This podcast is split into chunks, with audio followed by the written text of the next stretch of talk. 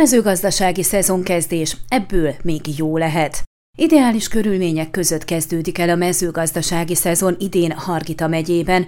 Nagyszerű az időjárás, jókor jött a most tapasztalható hűvösebb időjárási front, ha bár az előrejelzések szerint a hét második felére 17-18 Celsius fokra emelkedik a hőmérséklet, az viszont már a gyümölcsösökre nézve egyáltalán nem kedvező. Ami a csapadékot illeti, az a szezonnak megfelelő mennyiségű, a talajban, a gyökérzónában van egy kis nedvesség, annyi, amennyi szükséges most a növények számára. Igaz, az altalajban a vízháztartás nem állt helyre, tehát továbbra is szárazak a föld mélyebb rétegei. Összegezte az állapotokat Bölöni Ferenc, a Hargita megyei mezőgazdasági és a vidékfejlesztési ügynökség udvarhelyszéki illetékese.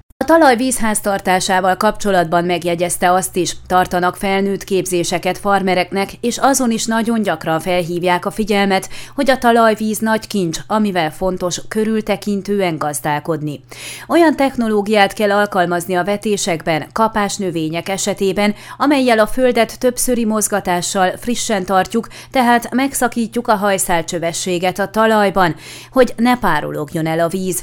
Tért ki az elmúlt évek legnagyobb mezőgazdasági problémáit okozó tényező kezelésének egyik módjára.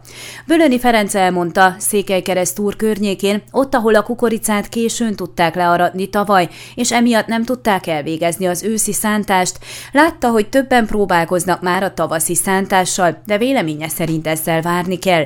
A talaj felső rétege még nyers, annyi még benne a víz, hogy a szántás tönkre teszi a szerkezetet.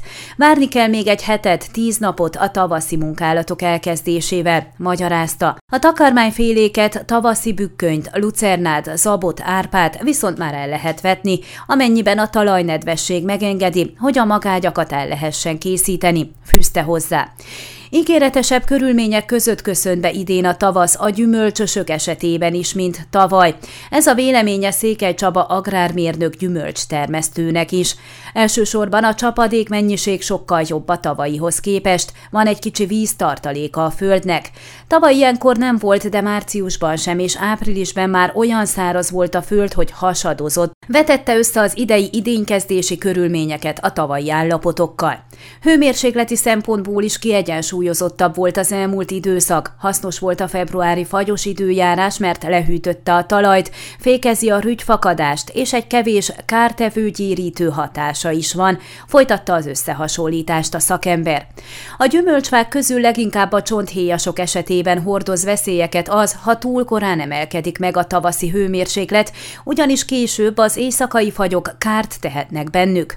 A hét második felére várható várható 17-18 fokos nappali csúcshőmérsékletet hozó felmelegedés már nem túl kedvező a gyümölcsfák esetében, de remélhetőleg közben még lehűl az idő, és nem következik be hirtelen egy általános rügyfakadás, bizakodik Székely Csaba, megjegyezve, ha a talaj túl korán felmelegszik, megindul a gyökérműködés a fákban, és bekövetkezik a rügyfakadás, amit már nem igen lehet leállítani. A tavaszi munkákat illetően a szakember elmondta, el kell kezdeni a tavaszi fametszéseket és a takarítást a gyümölcsösökben, a kérek pucolást is ott, ahol öregebb fák vannak, majd a hónap közepe, második fele körül, amikor annyira melegszik az idő, a tavaszi lemosó, vegyszeres permetezéseket. Vannak már forgalomban környezetkímélőbb szerek is erre a célra.